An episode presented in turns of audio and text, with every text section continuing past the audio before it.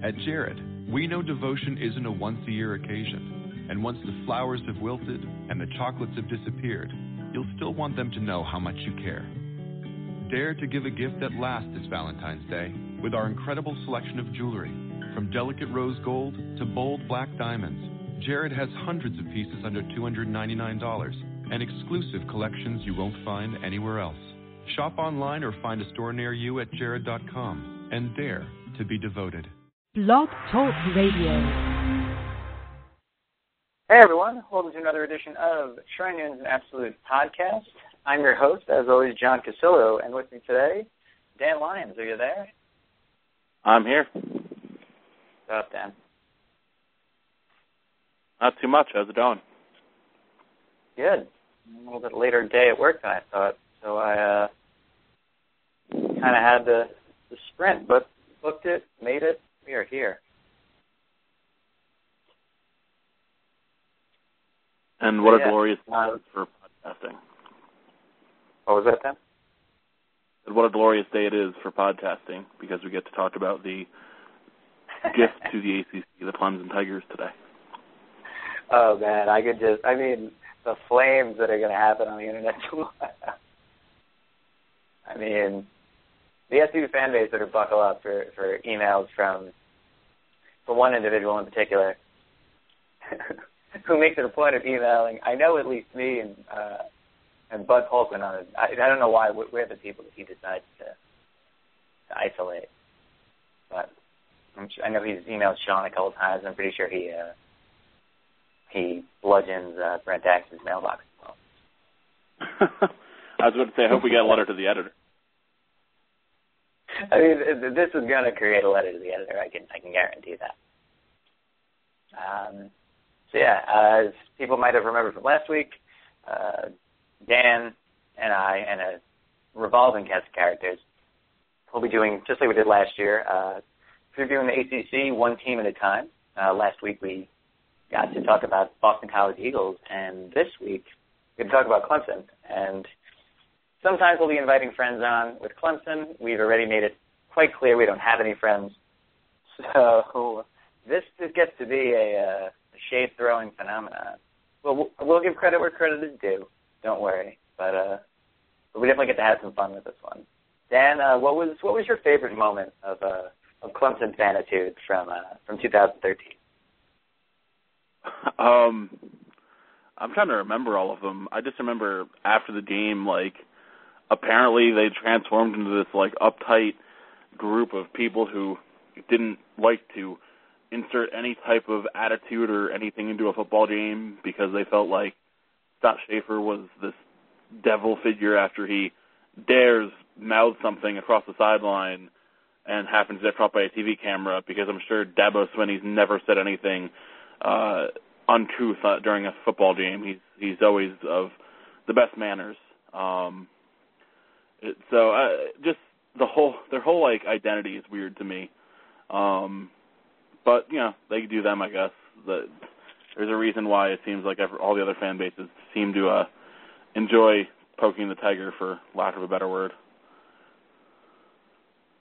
Yeah, I think it's it's a lack of a sense of humor that really, uh, that re- really, I think, gets the other fan bases going.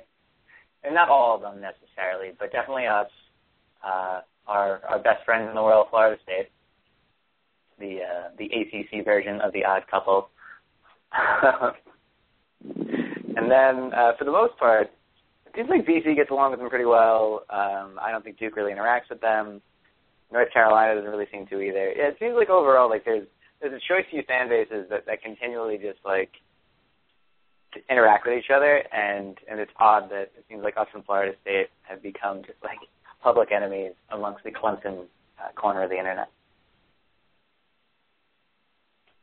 Yeah, it's uh they seem to have their own like bubble going on, which is I guess it's fine. They have a big enough fan base to deal with it, but it it would it would you know wouldn't kill them except for you know a couple of guys who hop by every so often and are pretty cool. Like wouldn't kill them to have a sense of humor and not just like go on a crazy tangent if someone ever dares bring up the word Clemsoning, which I remember set off like a whole storm of of comments and just about how it's not really a thing. Like just calm down.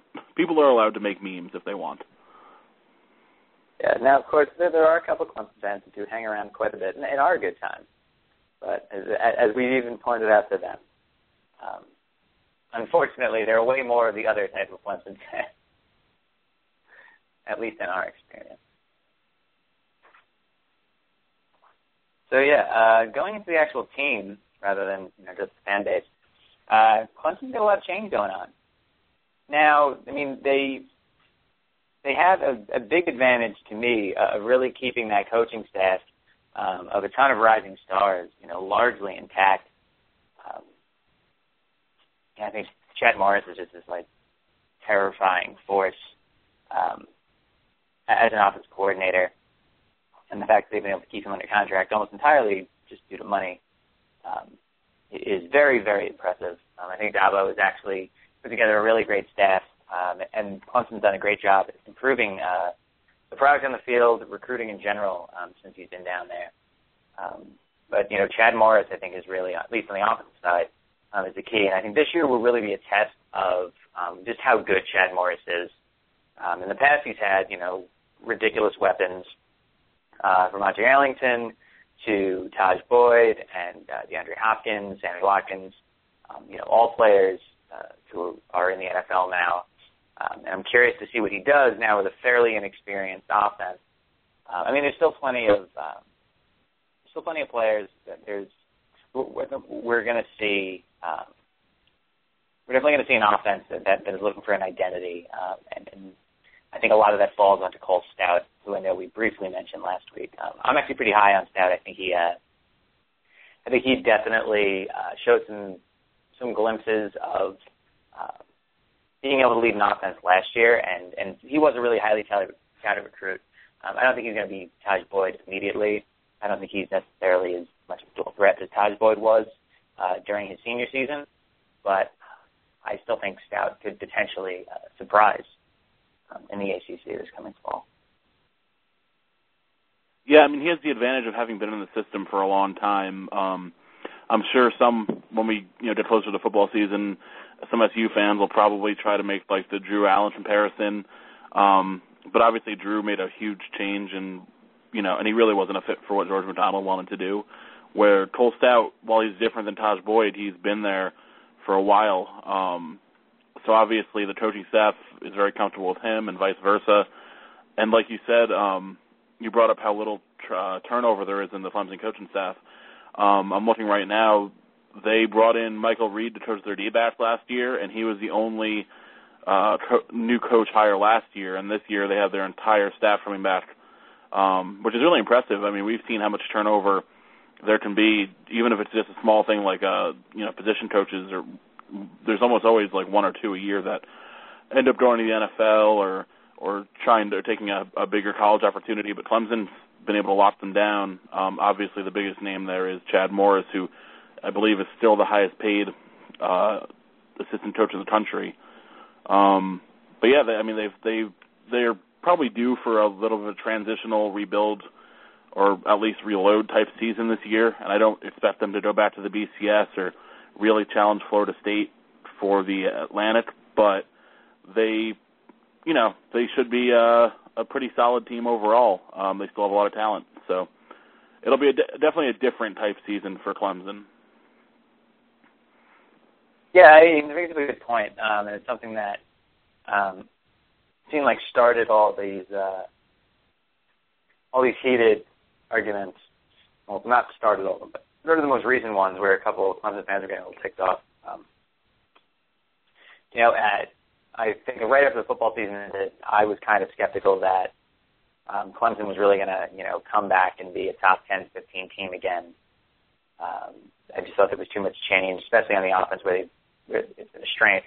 Um, I mean, do you think a nine and three Clemson team next year, which I mean, looking at the schedule, it seems seems about right. Like, do you think that sort of team, you know, heads to an Orange Bowl, um, or do you think that that's selling them short? Do you think that this team could be in for four or five losses for the first time in a few years? I think they'll probably be in an eight or nine win range. Um, he really, you know, obviously it depends on Stoudt. If he comes in and he looks like he's been playing this whole time, then that really changes things. But even then, he doesn't have the weapons that Boyd had. Um, with between Sammy Watkins and Martavis Bryant, like they had that was a stacked uh, offense. Probably, probably don't even give it as much credit as it deserves, and I think we give it plenty of credit. Um, so even if he's better than people expect, it still might uh, be difficult to replicate or come close to um, what they saw last year. Uh, they they bring back, I believe, uh, most of their offensive line, which is a good start. Um, and then the defense is, I mean, we'll get to that more, but that's a whole other story. Like their defense is, for the first time in a while, probably going to be the the mate, like the definitive strength of the team. Um, but I, I think they're they're losing enough on offense where I think it's going to be hard for them to get back to the BCS, and that's not really a knock on their program. I think it's just kind of the the way things go when you have uh, Tajh Boyd, Roderick McDowell, uh, and then Bryant and Watkins all leave in the same season. Yeah, I mean, and, and that's the thing. Like, it's not to take away from Clemson's recruiting. It's not to take away from anything. It's just it's just to look at the realities of of how many players have left, and and this is really going to be a huge test, um, you know, for for Morris to see if he can if he can really kind of you know live up with. Well, you know, there's lots of heralded recruits. I mean, the experience really isn't there. Um, you were saying with with the offensive line, we have uh, three or five returning starters, uh, but there's some experience there. Uh, I know Isaiah Battle has had some some experience on the line before.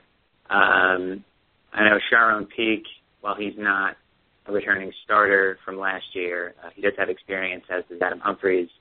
Um, the running situation was never really great last year, but Zac Brooks and DJ Howard both got some carries um, themselves, and they're both back. So, I mean, it's not, I wouldn't say the cupboard is entirely bare, um, which certainly, um, you know, does give them some options. Yeah, for sure. And I think Humphries – yeah, he's the one who lit us up last year. He only had three catches, but he had 118 yards and two touchdowns. Uh, that wasn't fun. I think part of that too, and I'm, I'm not like writing it off. You know, just god awful um, day of football, largely. Um, I, I do think that um, you know a lot of that was just because we had everybody lining up so far off the line and trying to guard against uh, Sammy Watkins' speed and it just did like absolutely nothing. And then so that left Humphries open um, underneath.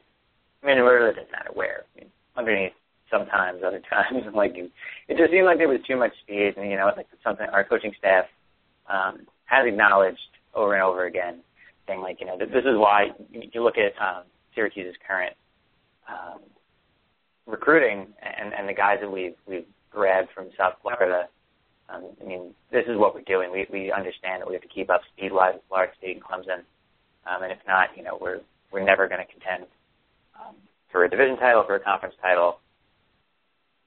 So, so I think the, the coaching staff understands that. But in the meantime, um, you know, we still have to deal with with some really really dangerous guys on the outside from a team like Clemson. I, I think in general, um, like you mentioned, Dan, the offensive line, uh, three to five to return. Um, I think they're all interior linemen, and and I don't always, I don't know how I feel about that because when you have a bunch of interior linemen um, only returning, um, and you're looking in breaking into new running backs, a new quarterback, um, and then you've got you know the tackle spots, both of them kind of kind of a little green uh, in the ears. That could potentially, not definitely, but could potentially cause some trouble. Uh, for Clemson, and I guess you know we'll we'll see what Morris can do, but but I could I want to see how Morris how Morris uses um, a lot of the depth that he has a wide receiver. Um, you know how how long or short of a leash Stoudt has. I mean, Deshaun Watson is is a highly highly highly touted uh, redshirt freshman recruit, and I want to see I want to see you know will Stoudt be able to really get that time, and then a running back like are they going to like since Ellington left, I mean, it's only a, well, would be two years coming as well. Like, are they going to be able to figure things out? Are they going to be a very one-dimensional offense? So, like last year, the one the one big issue was a fairly one-dimensional offense, despite the fact that uh, McDowell uh, ran the ball pretty well. and and so I think Morris doesn't have an easy job um, in front of him. I, I don't think that he, but I don't think that he has, um, you know, like a ridiculously uphill battle either, given the uh, the stock of talent that's on this team. It's really interesting to to think about what would have happened if Deshaun Watson hadn't, um, I think, believe it was a broken collarbone he had that kept him out for the spring because he was the number one quarterback in the country. Um, he's a dual threat guy. He seems to fit the system. Um, but I, I think just based on how quickly they went to Cole Stoudt as a starter, they named him. Uh, if I remember correctly, they named the, named him the definitive starter pretty early in the spring. Um, it seems like they just wanted to to nip that in the bud. So it sounds like they're going to go with Stoudt. But um, if he, I, I I think he'll be fine. But if he isn't, I mean, I wonder if if they'd be willing to burn uh, to burn the shirt and and throw Watson to the wolves there if if they think he's the better option right away, or if they're just going to ride Stoudt uh, no matter what. I mean, Watson has just received so so much hype. Um, not not unlike Jameis Winston last year. Yeah, I think, and that's the interesting part here is, um, I feel like a year ago, you and I were kind of talking about um, Jameis Winston and whether or not um, what's his name, who ended up transferring to West Virginia, um, whether or not that was going to work out. Uh, and then obviously for Florida State, it ended up working out really well. Uh, you know, I, I do have faith that I, I do have plenty of faith that um, you know that um, sorry that, that, that Stoudt is going to succeed, but at the same time, like having Watson breathing down his neck might uh might end up you know having a negative effect for all we know. Yeah, it, it's it's kind of funny how it, it it's not exactly the same because Watson's a, a true freshman and uh, Stoudt's been there for a while, but it does kind of um, it is a little bit evocative of the Syracuse quarterback debate last year, where obviously Syracuse didn't name the starter uh, until the, se- the season was about to start. So, but we were all pretty sure that it was going to be Drew Allen, um, and we were all very excited for it. And it ended up being Hunt, who was you know had his ups and downs, but was much better. In this case, if if if you had to ask Clemson fans, maybe not who the right choice is, but who the exciting choice is, I'd think it's overwhelmingly probably Watson. So I don't know. I doubt I, I doubt Stoudt's bad enough where they think about burning that red shirt because that is a major decision. But uh, crazier things have happened. So that's that's definitely a storyline. It, it seems to be settled for now, and it seems like they're going to ride Stoudt into the first game. But uh, I believe who they open with. They open with Georgia again this year? Yep, they they're at Georgia. I mean, that's not an easy place for someone to make their first start, even if they are a senior. So, um, I don't know. It's an, it's definitely an intriguing uh, intriguing position. Um, especially because we haven't had Clemson Clemson quarterback even be a question for so long. Yeah, I mean, it, it is funny, you know, and we talked about this on the site. I feel like a lot too, is, how quickly uh, expectations around Clemson have shifted. Um, you know how quickly and differently people feel about them. Just you know, a couple of years. I mean, they're not that far removed from a six and six season,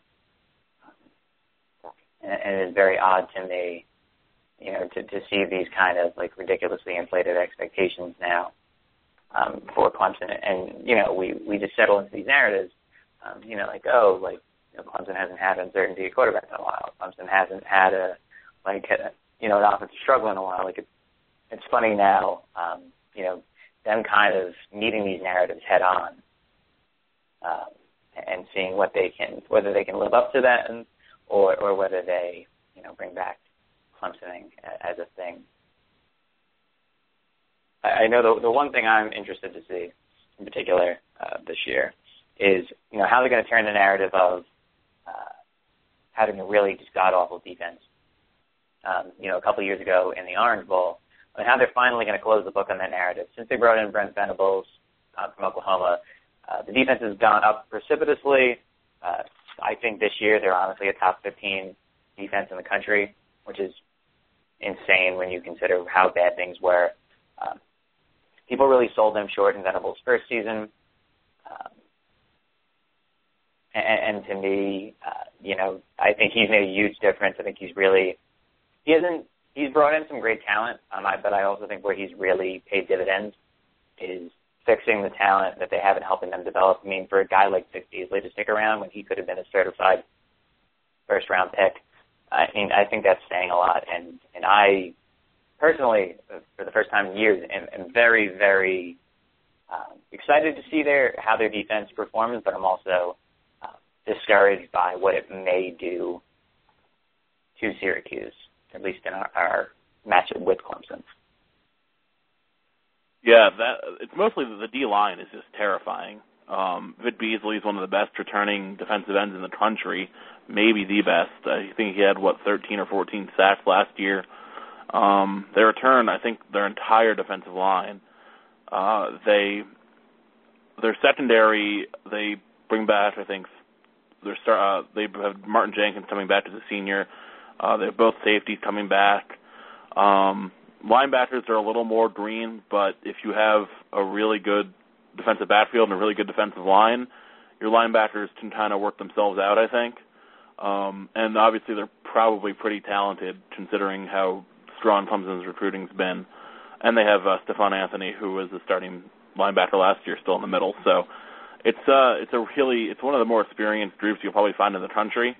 Um, and that first game against Georgia, I think Georgia brings back nine or ten starters on defense too. So, like you'd think that game would be a shootout, but I wouldn't be surprised if that was like a, a low twenties, even high teens type game.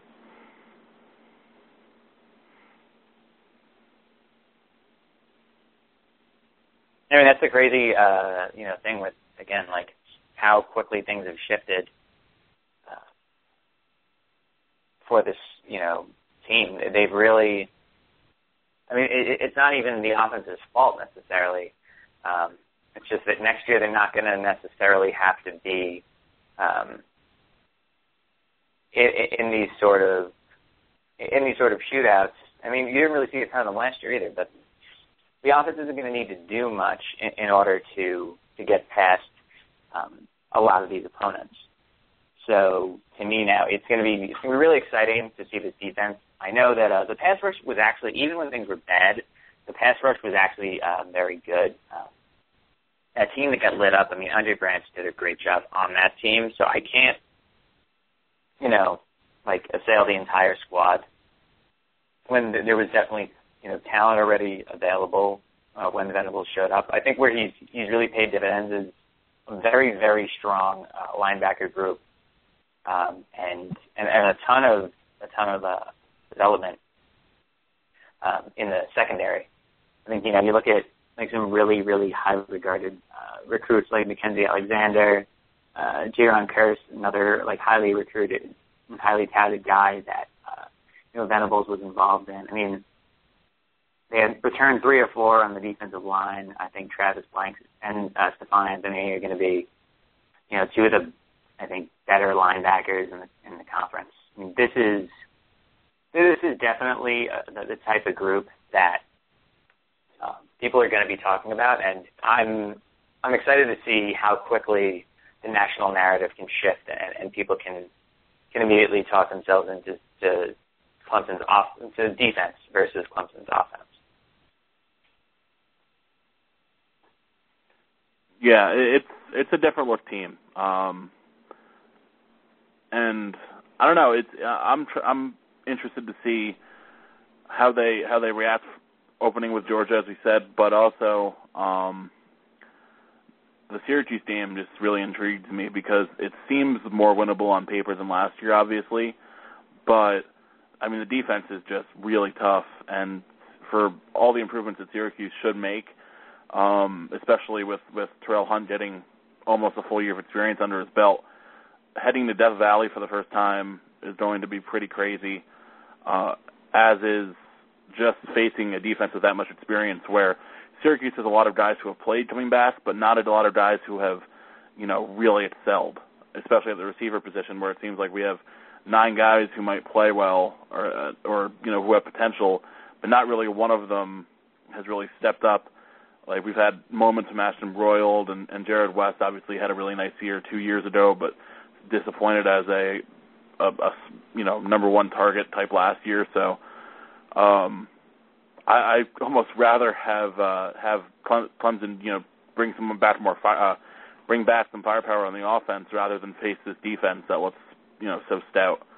Um, but we'll see how it goes because obviously we've seen teams that have you know projected to have really good units before and just haven't really put it all together. So although I think this one's experienced enough where we kind of know what we're going to get from them at least on the minimum, and then there's not a lot of uh, uh I don't think there's a lot of doubt that they'll at least be very good. No, and, and I completely agree with all that. One thing that I actually forgot about when we were talking about experience, um, something that you know Clemson's going to need to replace, and this isn't like a typical conversation for any team, um, is they have to replace uh, Chandler Catanzaro, who is you know one of the better kickers in the history of uh, ACC football. Um, I mean, we we've cycled through a lot of kickers, but I wouldn't necessarily say that we we just haven't been like, oh, how are we going to replace this guy? Um, and I think, uh, you know, with Catanzaro, I I think Clemson really did have um, a bit of a sure thing, and, and that's uh, something Syracuse isn't necessarily uh, familiar with lately.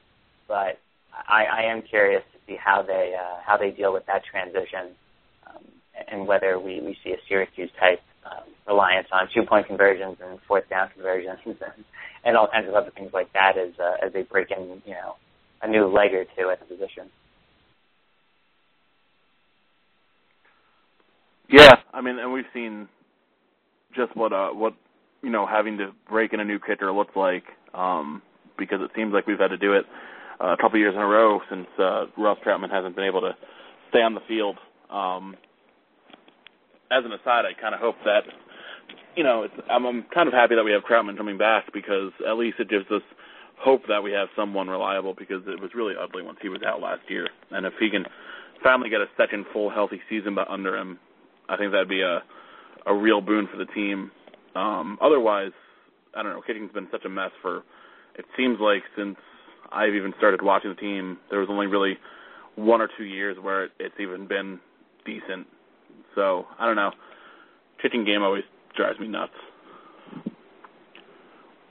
Well, yeah, I mean, that's kind of, you know, if we had any faith in our kicker, we would have beaten Pitt, and, and not just beaten. Really, things would have been a lot less stressful at the end of drives, at the end of games. Um, obviously, the kicking game is huge, um, and you know, it, it'll I think for us, I think there's still a lot of things up in the air. Um, we don't have the type of depth that I mean. Clemson has two juniors sitting around on the roster, just like waiting to uh, to be inserted, perhaps.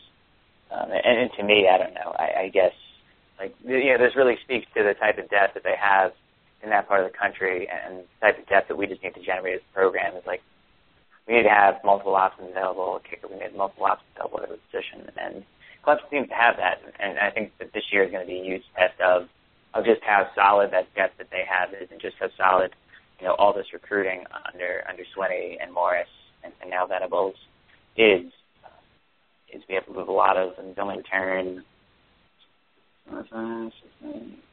only return 11 starters um, this year, which is a, obviously a low number.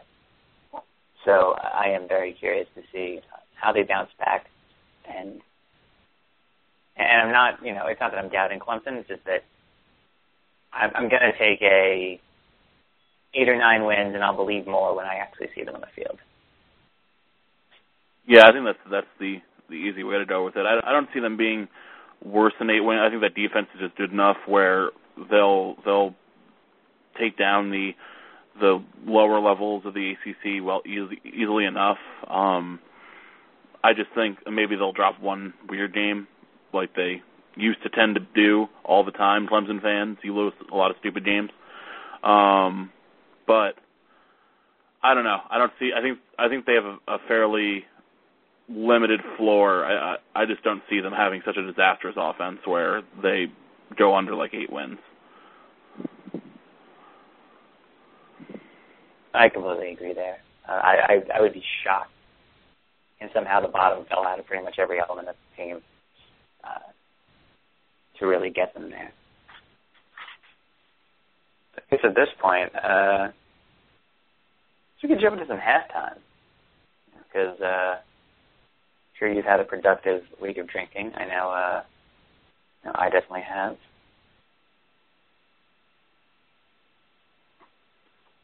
Uh, somewhat. Uh, I had a couple things actually. Yeah, I'm, I'm not not I'm not contribute anything this week. At, so I, I had a couple in New York that I hadn't had, which was good.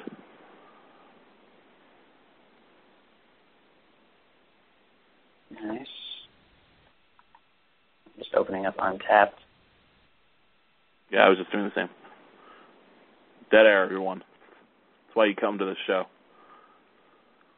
Sorry, y'all. I'm too busy looking up Untappd and having some side conversations about getting Rangers tickets. At least I'm not in New York, so I feel like I'm like I'm more than preaching to the choir when talking about the outrageousness of Rangers tickets, since everyone listening in New York who's trying to buy is looking at seventeen hundred dollar price tags, and I'm looking at three hundred and change. Yeah. I, going trying to to the Garden for those games is it's probably going to be ridiculous. Yeah, I mean, I saw this. Like, I was talking to a couple of people I was like, you know, you should really just fly out here, and because I mean, the the price difference actually is um, still pretty significant. Where you could go to you go to fly out here round trip, go to game one for like eight hundred, nine hundred dollars, and it would cost you like twice that to go to a game at the Garden. I guess that's the advantage of not being in a a great hockey city, but having a very good hockey team. Well, someone who has not had a very good hockey team much lately. I guess this is welcome.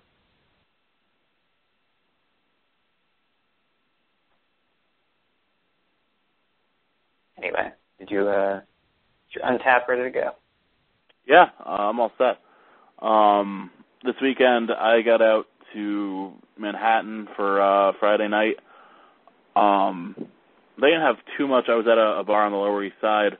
Um not too much crazy, but a couple of things I hadn't had. Um I had Brooklyn uh Brooklyn's Brooklyner Weisse beer, um, which was solid. It was uh a Hefeweizen. Um a little more like of that really distinct uh like banana-y Hefeweizen flavor than I I usually like. I like that usually to be a little more subtle. This one just kind of like went all the way with it, which is fine. It's not bad. It's just a little more overpowering than I like them to be. Um and then I also had a beer from Coney Island Brewing, which I didn't even realize what the flavor was until afterwards when I looked to ta- uh, check into it. Um, it's called their Tunnel of Love. Uh, apparently, it's a watermelon wheat. It tasted more like a regular wheat, but once I looked that up, I could. There was definitely like a, a, a sense of watermelon in there, um, which was nice. Uh, I've had. I think I've talked about other watermelon beers here before. There's a, a Connecticut one from Hooker Brewery, which just tastes like you like melted a watermelon Jolly Rancher in a light beer, and that was kind of interesting, but not good in a good way. I, like I don't know if I'd ever have it again. This one was um, pretty subtle. Uh, tasted more like a regular uh, a wheat, but once you like notice the watermelon, it's definitely there. It's just it's not pounding you over the head with it. So that was good. Um, I would drink that one again. Uh, and those are the only two really original ones. I, you know, I drank some Newcastle, I had some Sam Adams, but those are the two really notable ones I had that I hadn't tasted before. Nice. Step into mine in one sec. I was looking at cheaper prices earlier today, and now prices have jumped up again. Sucks. Anyway, um, I didn't drink like a ton of this, a ton of new things this weekend. I was just kind of enjoying some old standbys. Uh, had some Blue House Citra Pale Ale from El Segundo Brewing out here. Um, absolutely delicious. I'm a huge fan of that beer, and I can get some bottles, even better. Um, I might have talked about this before, but the uh, Heal the Bay IPA from uh, Golden Road, uh, some of the proceeds from the beer sales go to uh, ending uh, well, stopping pollution in South Bay here in Los Angeles, which is always nice. Uh, for the Dodgers game on Saturday night, got to enjoy uh, Goose Island IPA for like fourteen dollars. So that was uh, delightful. Um, Goose Island IPA is not bad. It's not great at fourteen bucks. Um, and then also was drinking a uh, Blind Pig IPA from Russian River. Fairly sought after uh, from people who usually visit California enough around here. Uh, there's actually a pretty legit beer bar uh, about a mile and a half from Dodger Stadium. So before I headed over uh, on Saturday, got to enjoy one of those. So yeah, that was uh, that was my drinking weekend. Not uh, not as eventful as normal. I know this Saturday I'm headed to uh, OC Beer Fest, so uh, so I will have plenty plenty to share uh, come next week. Yeah, I have keep a of it all. I have a long weekend ahead. I'm going to all three days of Governor's Ball Music Festival in New York. Um, I don't know what the, I know they have beer there. I don't know what kinds or how god awful expensive it's going to be, but I'm sure I'll drink a couple, um, or just on the way. So I'll, I'll share something next week. I don't know what it'll be.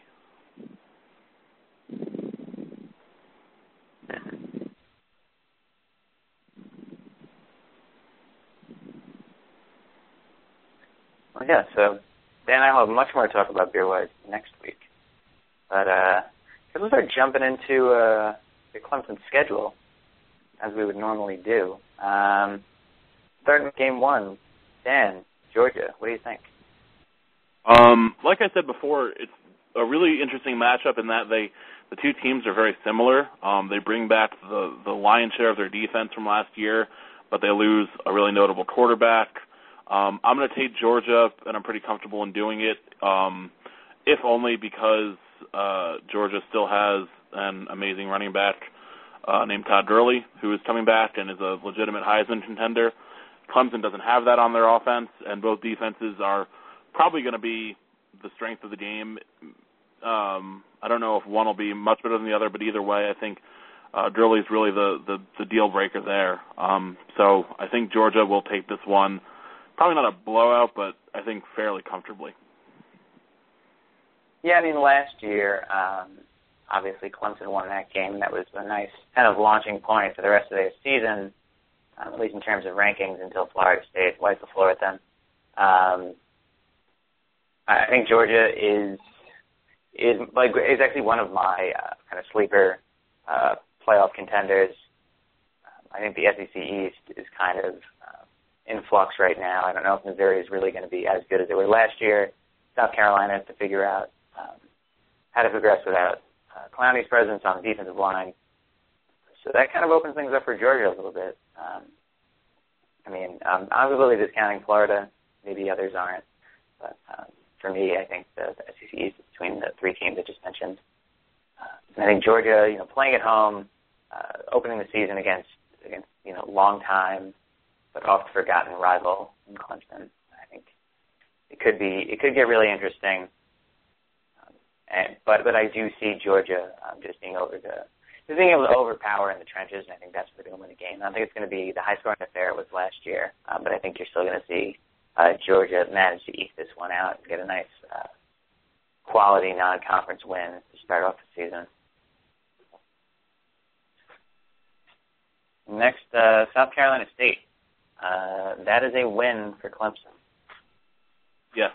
Um, despite the fact that it does have South Carolina in the name, I think Clemson will. Um, I don't think South Carolina State owns the same dominance that uh, that USC does over the the Tigers. Never know. They might surprise us. But Yeah, Florida. Georgia Southern's coming. I think they play at the end of this I- year, which I can't wait for. Especially with Georgia Southern now as a as a one A team. It's gonna be highly they move up? entertaining. Yeah, they uh they're officially Sun Belton. Uh, the Sun Belt's so great. the greatest, obviously. You have you have a bunch of programs who you have a bunch of programs who who have well some programs like the the two Louisiana schools, South Alabama and Troy, um, are CUSA caliber. To be perfectly honest, uh, Texas State has potential, but then the rest of them.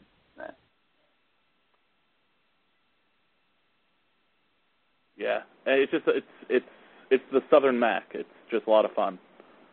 You don't need to have any rhyme or reason for why it does the things it does, or why UMass is trying to get into it.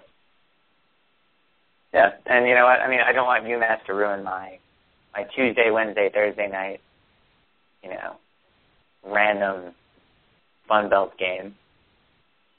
But they, they they'll find a way to. I looked it up when that that whole thing came out, and I think UMass is like a thousand miles away from Appalachian State, which would be the closest opponent in conference. Hmm. Like, is football really? If you're UMass, does football really mean that much?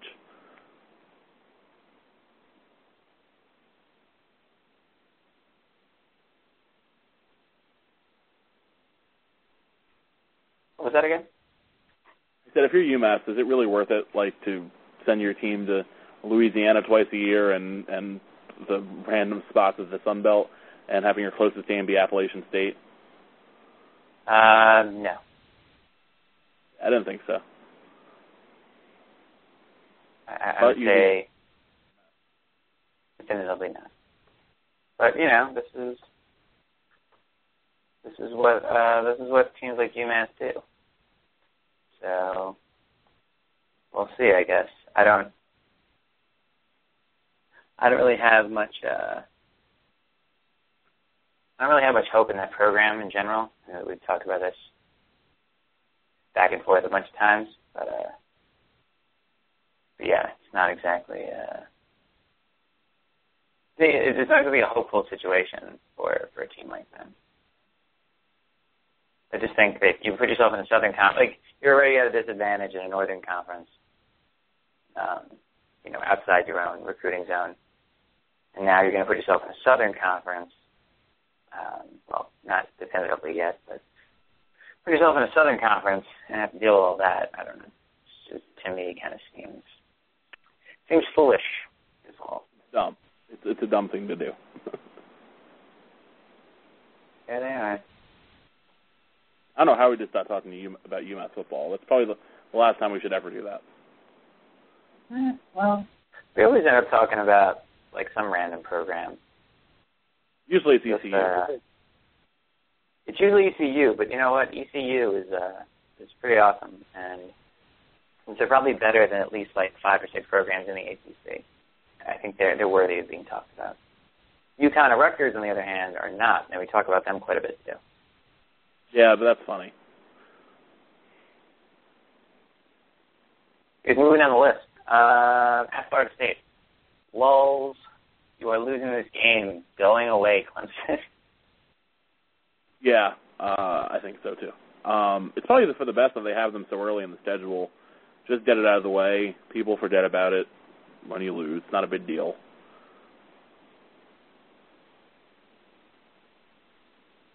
Yeah, I mean that's really like the big part here is that um, while Clemson fans are going to complain about the fact that they usually get Florida State fairly early in the schedule, um, at the same time I don't really see the harm. Um, there's two ways to look at it. Either you put the game later in the season, make it a big deal, and then the losing team gets completely like knocked out of uh, contention, or you put it at the beginning of the season and then the losing team gets to recover. And if you're Clemson and you're likely looking at a one and two start, um, I would think that you would like this way much better. Yeah, it's one of those weird scheduling things where losing earlier in the year is always better in college football.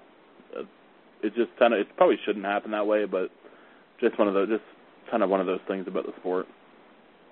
Well, I'm curious to see if that changes though, with, without the BCS, uh, with the polls mattering less um, in terms of who makes this playoff. I mean, perception will still matter, but it's not going to matter nearly as much as it used to. At least that's my opinion. It's I, I can see it both ways though, because there is something to be said for being the best team at the end of the year rather than just kind of over like randomly or you know week three, week four. But um, I don't know. It's it's it's. I think it, the debate is merited. Yeah, definitely think in both ways. I think it's going to be going to be a really fun case study. Um, start of this year, and like I think this entire season will be a fun. It'll be fun to really see uh, see how the thing gets sorted out, and if, uh, things change over time. Um, I mean, I wouldn't mind seeing the committee faced with five undefeated teams or no undefeated teams. Or, I mean, we'll see. I, I think it's, I, I think the committee would be would be well tested to have to have something like that, almost a controversy. But at the same time, I don't want that to also be a I don't want that to also be, you know, a like okay, like then we had these rigid, like nonsensical rules in place, you know. It's like, oh well, if this happens and this happens and this has to happen, like I think that would just be um, be nonsensical, and I could definitely see it happening based on the minds. Um, I mean, not to take anything away from or rights either. I just think that there's very much like a if there's a legal sort of approach to this uh, about precedent and all this other stuff, I could see this being. Uh, a bit of a problem. Yeah, I think you can almost guarantee that this whole playoff thing isn't going to shake out exactly perfectly the first couple times because that would just be the most uncollege football thing ever. It's definitely going to take them a while to figure it out, but uh, and really, it really need more teams, but hopefully it's at least decent. As long as they don't do anything too overly stupid, I think they'll be okay. Yep. I, I definitely have um, a decent amount of faith in them. But again, I think we'll see, and I think it's gonna it's, it's gonna be a fun ride for, for all of us who have who've been around for for many uh, an entertaining season. All right, so next is North Carolina. Um, the Heels have been confusing for a few seasons now. Um, this game's down in Clemson, so I I'm gonna take the Tigers. But that said, um, I do have the Heels, at least right now, winning the Coastal. So, I mean, this this could really go either way. Um, I, think we'll know a lot about Clemson already if you face, if you have two really tough games in the first three and then three really tough games in the first four. Um, I think we'll know as much as we need to know about the Tigers already um, in September. Um, and I think this will be a nice test. But I think if they if they come out of this stretch two and two, um, I don't really think there's anything to be ashamed of unless one of those losses was South Carolina State. But at the same time, I guess if you of those losses was South Carolina State, that means you beat two of Georgia, Florida State, and North Carolina. So I guess it goes both ways. But uh, I'm going to this one this one up for a win, um, mostly because of defense and because North Carolina has been prone to mistakes in the past. Yeah, I think North. This is probably one of the bigger swing games on the schedule because North Carolina ended last year so hot, and they seem to really get their stuff together. Um, and they're going to be returning a decent amount of talent as well. Uh, I'm going to go with you on this and take Clemson mostly because of the home field advantage, and because UNC is you know still pretty inconsistent. Uh, or last year they were just basically two different teams. They were kind of Jekyll and Hyde depending on what part of the season you were in. Um, I just have a little more faith in Clemson overall, but I think it's going to be a pretty close. It's a close matchup on paper. Yeah, and I think that's it might sound weird to say, at least right now, but I, I think we'll get used to that as North Carolina. North Carolina didn't play poorly last year at all, um, or the year before. I mean, the year before there were some mistakes, but this past year they definitely didn't play poorly. Um, I think we are in for for a fun matchup there. Um, staying in the state of North Carolina while playing in the state of South Carolina, um, NC State heads down to Clemson. Um, I don't. I know there's a lot of people who think that NC State's not going to be nearly as bad as they were last year. Um, I think that's fair, but I'm still not overly enamored with this Wolfpack team. Um, I think recruiting's been good enough to fix things right off the bat. Um, I, I just think that there's a lot missing um, talent-wise, and I just think Clemson uh, just completely runs them off the. This would be, this would probably be, um, you know, Clemson's first real uh, test um, offensively to see to see what they can do if this group can match um, previous years' explosiveness um, against an inferior, uh, you know, upper division team versus a team like South Carolina State that you really can't take much from a game like that. Yeah, I think NC State will probably be one of those teams that shows improvement on the field, if not in the record. Like kind of like the first Marrone season, where it was night and day, like between how good the team was from the year before. It just didn't pan out uh, on the you know with the team making a bowl or anything. But that being said, that isn't a team that's going to beat Clemson. Um, so I think they're a year away. I think Clemson's just too much talent for NC State this year. It'd be a very huge upset. Um, so yeah, I'm pretty comfortable with Clemson there. And Louisville, this this one actually becomes one of my more intriguing matchups. Um, I think we're better than Louisville right now, but I think Louisville stands a better chance against Clemson, if that makes any sense. I don't know if it does to you. Sure. I I don't know. It, it I don't know enough about Louisville yet. Yeah, I think Louisville's another uh, squad going through a lot of change, um, and I think for them, uh, this will kind of be it'll kind of be one of their first, um, you know, gates they need to they need to jump. Is okay, like Louisville, are you are you a very good program that jumped into a better conference and remains a very good program? I mean, they've done that before or are you a very good program that's now going to struggle partially due to a change in coaching and quarterback? Um,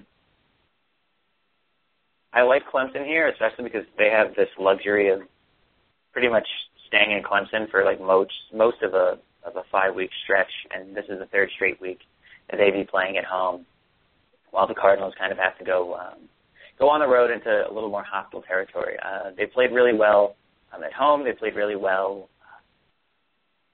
in, in, in neutral site games. Uh, I I don't really know what the team will look like on the road, so I'm going to go with Clemson just because I think again, I think Louisville needs to do a little bit more um, with size uh, on the offensive line, and and again, we'll be breaking in a new quarterback. I just think that that Clemson front is going to be going to be way too much for him. Um, I'm going to take Clemson as well. Uh, I'm very tempted to take Louisville. Um, I think Will Gardner. Uh, we don't know much about him, but he's looked pretty good when he's played in very limited time.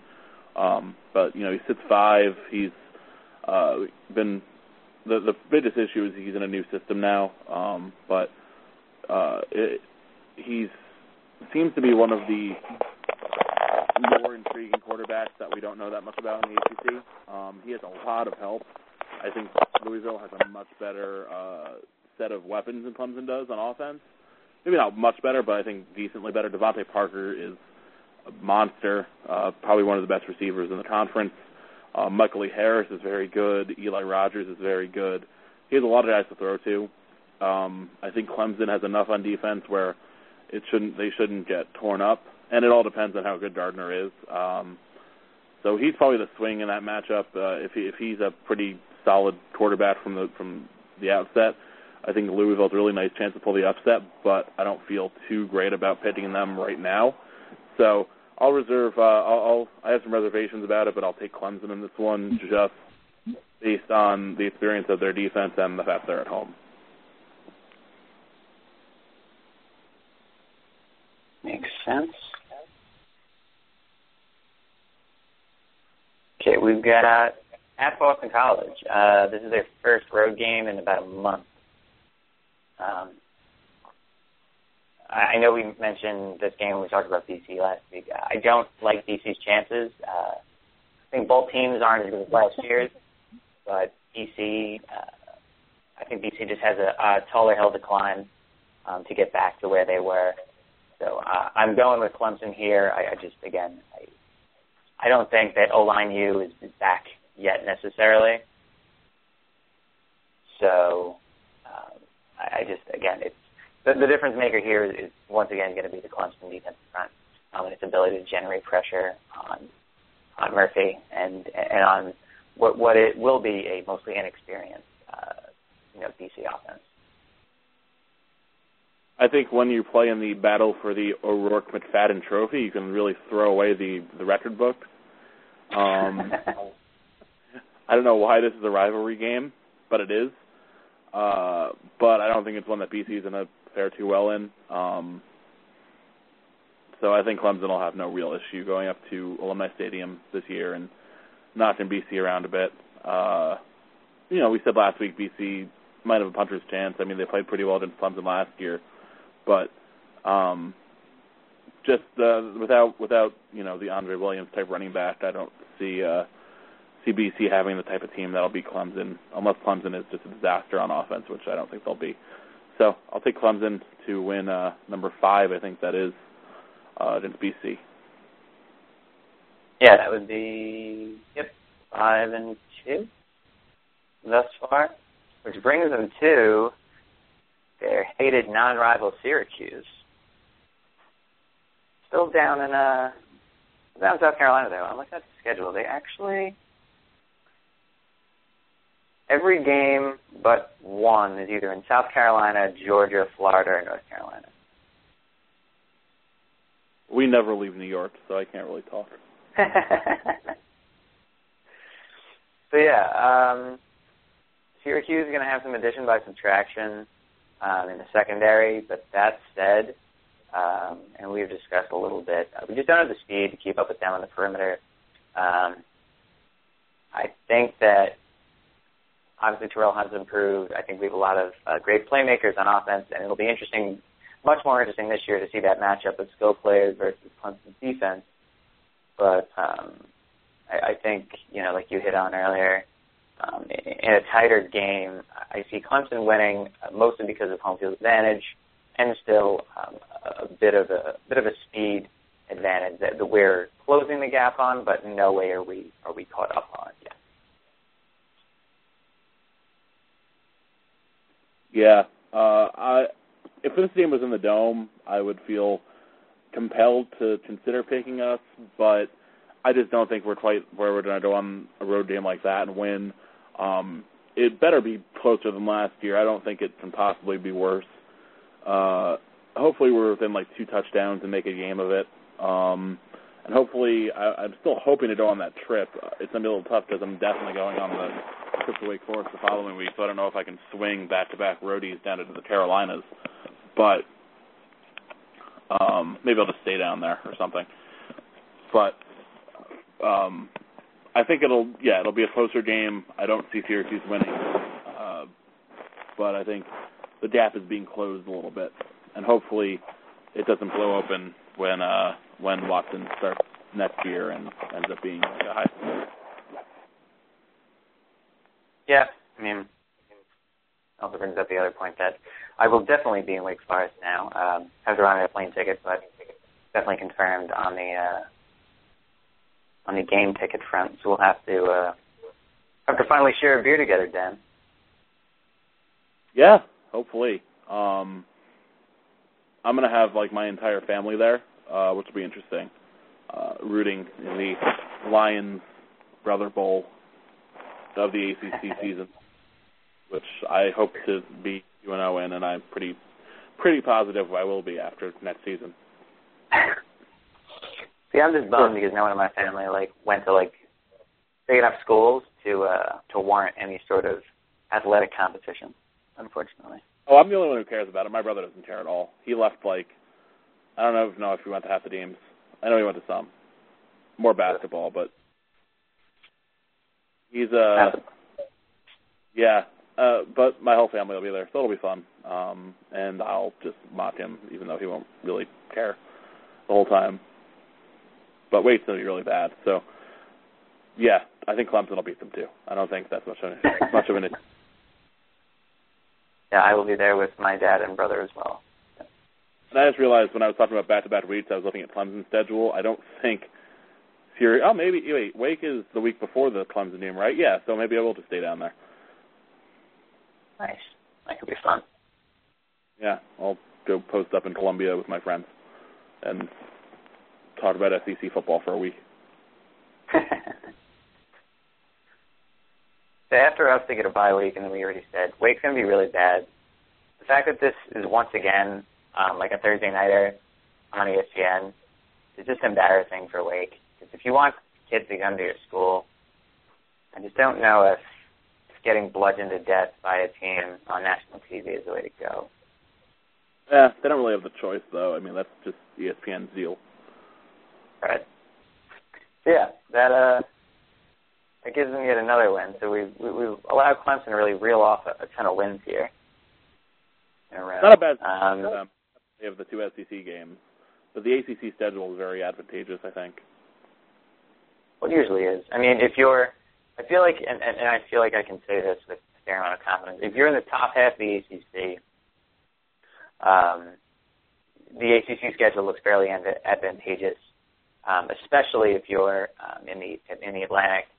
I'm including Syracuse in that top half of the ACC because I honestly think we are there. Um, I mean, and again, there's 14 teams, so I think we're one of the top seven schools, like top seven programs right now. Doesn't mean that that we're set up to for success long term. Um, it just means that right now, if you look at the teams, I think this coming season, I think we're around seventh worst case eighth. But if you're in that top section there, um, there's a lot of lot of games against you know teams that just are not good, and, and that sets up well for for especially for you know teams like Clemson, potentially Miami, North Carolina, Duke, um, Florida State. Yeah, that should be fun. With that win against Wake, Clemson gets to seven and two bowl eligibility, the whole deal.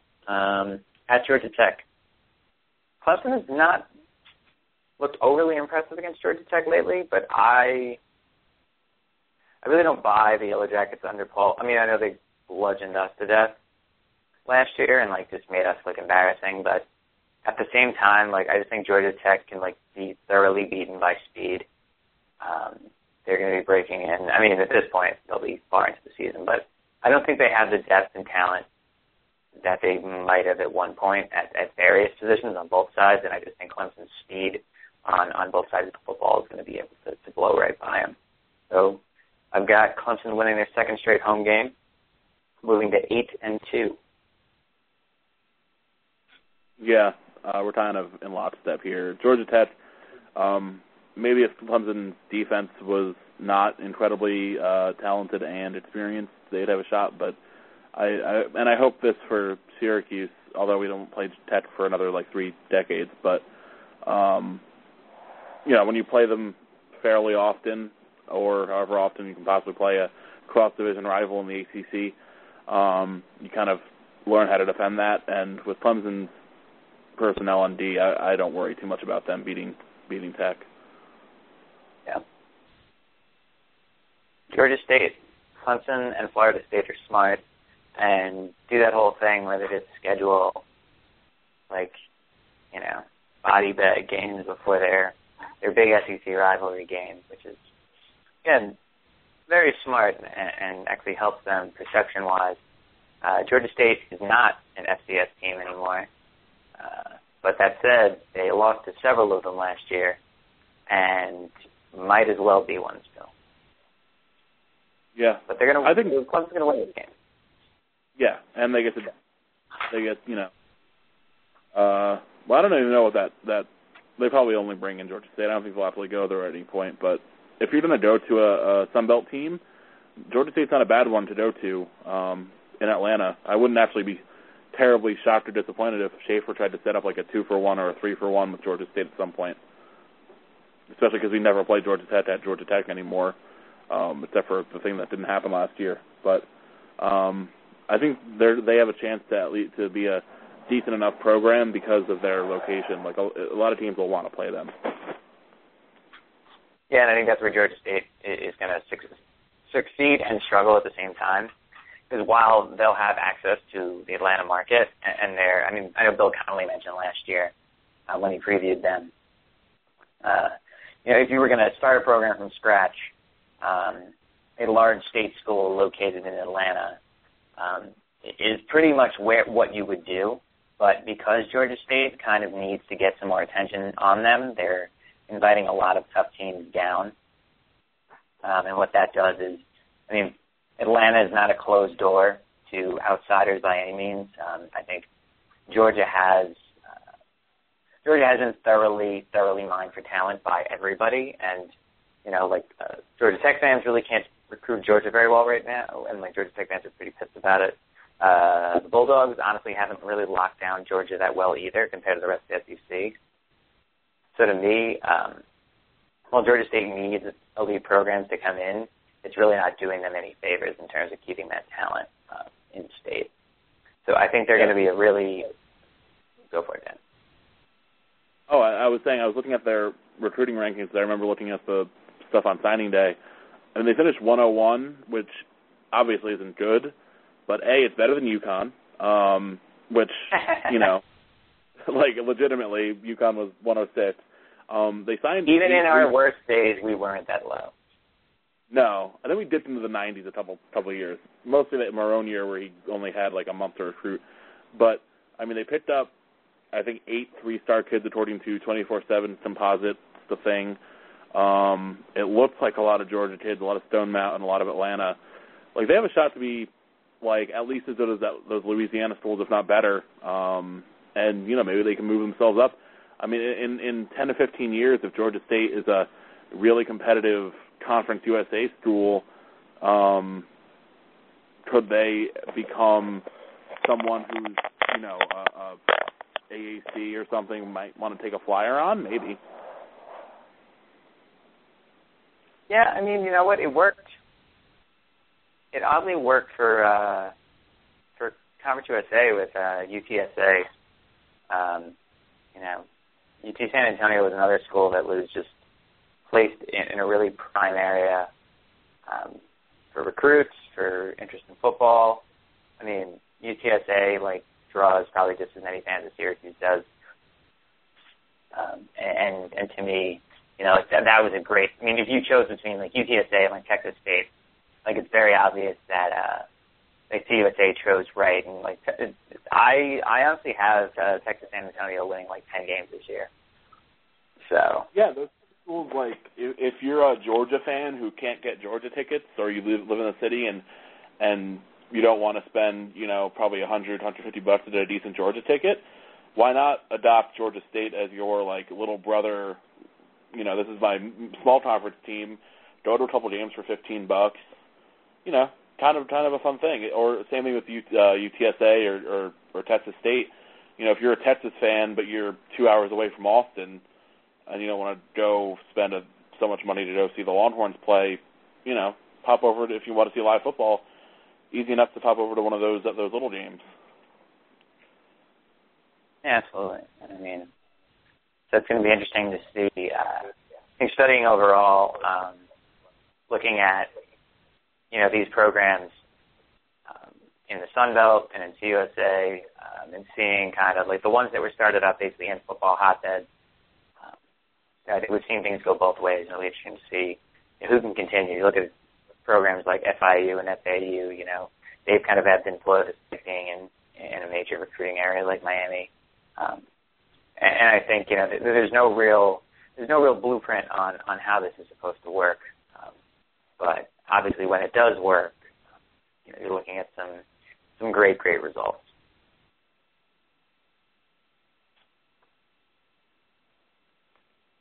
Well, that brings us to the final game. Sorry, what was that then? Every every Clemson fan's favorite matchup of the year, I'm sure. Yeah, the uh, South Carolina Gamecocks, who uh, we give people the only opportunity to say Cox on television without getting bleeped. Um, yeah, South Carolina is uh, is still pretty looking pretty good on offense next year. Um, defensively, they've recruited really, really well. Um, I mean, South Carolina's retyped they never have before, just like Clemson, to be honest. Um, in terms of recruiting overall, um, the, the one issue that you know South Carolina's resurgence under Steve Spurrier, not resurgence, I guess like surgence because you can't resurge without surging to begin with. Um, the only reason you know uh, South Carolina gets derided at all under Spurrier is because they've really done very little outside of uh, outside of maybe that one SEC title game. Uh, you know, maybe maybe in a wide open East, maybe this is the year. Um, I could see them beating Clemson here. Um, I I just think Spurrier just has has Dabo's number. I think this game is going to be a lot closer than previous matchups, but nonetheless, uh, I got lost number three on the board for uh, Clemson. Yeah, I think we're just going to go right down the schedule the same way. Um, at, if you asked any South Carolina fan, uh, they will tell you that they get screwed on an annual basis, uh, and Georgia always gets the easiest schedule, which I don't know, it just has worked out a couple times. But um, South Carolina, uh, interesting thoughts on them. Mike Davis is just a, a just ridiculously good running back. Um, he's just he's like he looks like a big linebacker, but he flies. That dude hits another level. Um, Dylan Thompson, another one of those uh, veteran quarterbacks who hasn't gotten to play because of Connor Shaw there, but he actually has a lot more experience than uh, than Cole Stoudt. He's played, he started a few games. He's played in the majority of a, a couple games. He can really throw the ball. They still have Shaq Roland. They have uh, Rory Thompson. Um, they have a nice offense on paper. Their defense probably won't be quite as good as last year, but they have so much speed. Um, and then Spurrier is just totally in every Clemson fan's head, and it's wonderful. And they'll deny it, and they defensive about it, but it's the best. Like Spurrier talking about Clemson is unbelievable. Um, so I'm taking South Carolina to go for the six Pete. Uh, and yeah, it's just only if only because Spurrier just seems to make his entire life, you know, reason to to beat Clemson on an annual basis at this point. And then, you know, if they make the SEC title game, whatever. But if they beat Clemson, it's a pretty good year.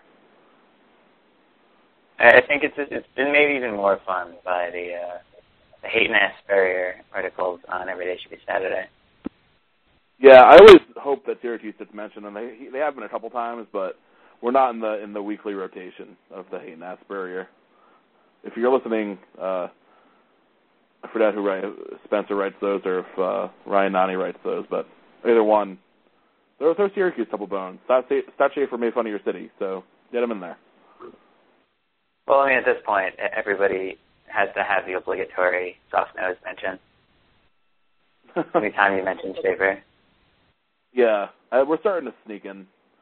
Uh, hope you know. Hopefully, we'll win eight games this year and and make the Belk Bowl and do all those fun things and slowly rise into the the national consciousness of uh football fans even more.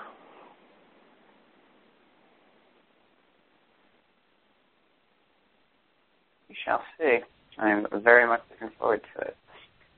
I guess we'll close out there. Um, unless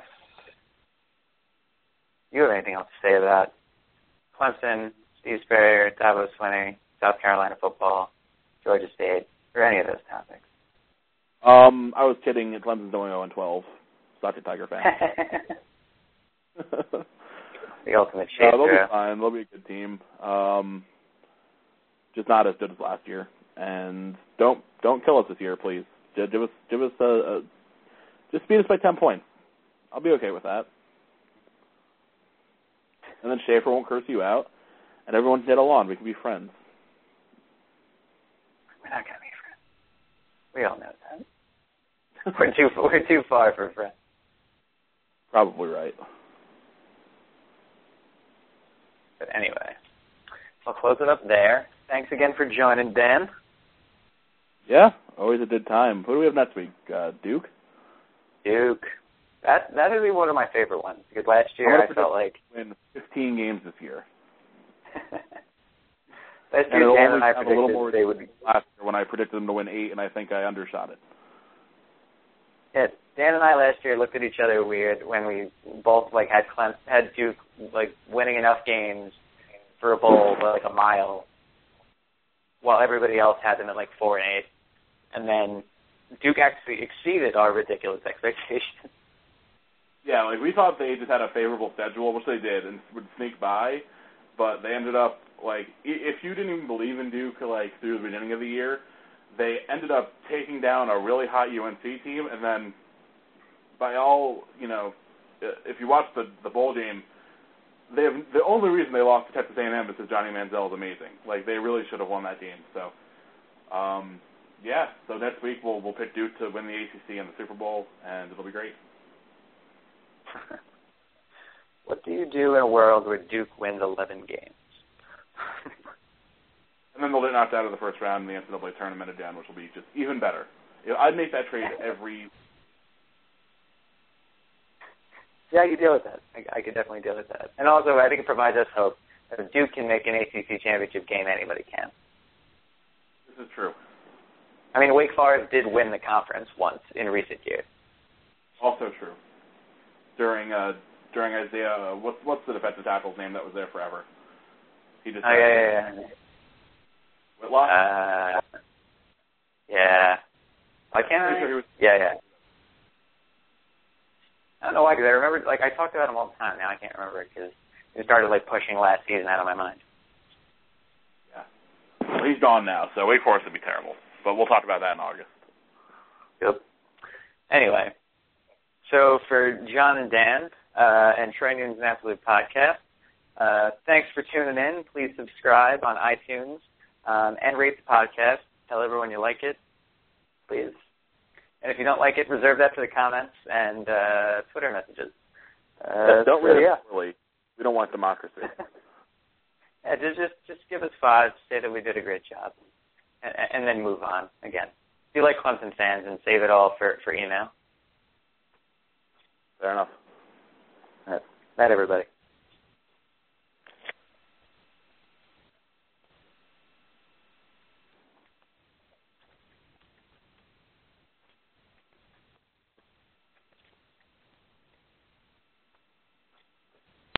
At Jared, we know devotion isn't a once a year occasion, and once the flowers have wilted and the chocolates have disappeared, you'll still want them to know how much you care.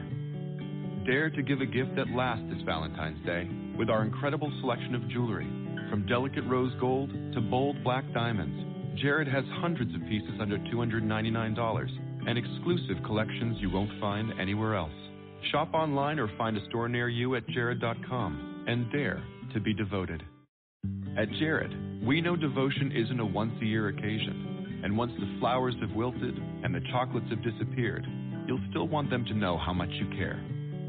Dare to give a gift that lasts this Valentine's Day with our incredible selection of jewelry. From delicate rose gold to bold black diamonds, Jared has hundreds of pieces under $299 and exclusive collections you won't find anywhere else. Shop online or find a store near you at jared.com and dare to be devoted.